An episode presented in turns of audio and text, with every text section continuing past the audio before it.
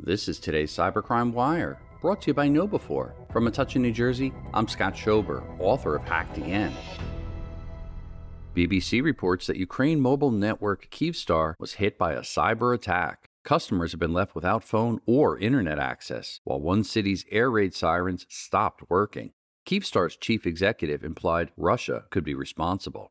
Ukraine's security services are now investigating, and Moscow hasn't commented. The Kyivstar network is estimated to have some 24 million mobile customers and a million home internet users. Reports emerged on Tuesday morning that people and businesses had lost mobile and internet signal. Air raid sirens in the northeastern city of Sumy also malfunctioned as a result of the outage. Military authorities in the area announced they would send out police and emergency vehicles to alert residents of any incoming missile or drone strikes. Ukraine's largest bank, Privatbank, said some cash machines were not working and might be unstable or have no connection. Reporting for Cybercrime Radio, I'm Scott Schober, author of Hacked Again. New every weekday, the Cybercrime Wire is brought to you by KnowBe4, the world's largest integrated platform for security awareness training combined with simulated phishing attacks.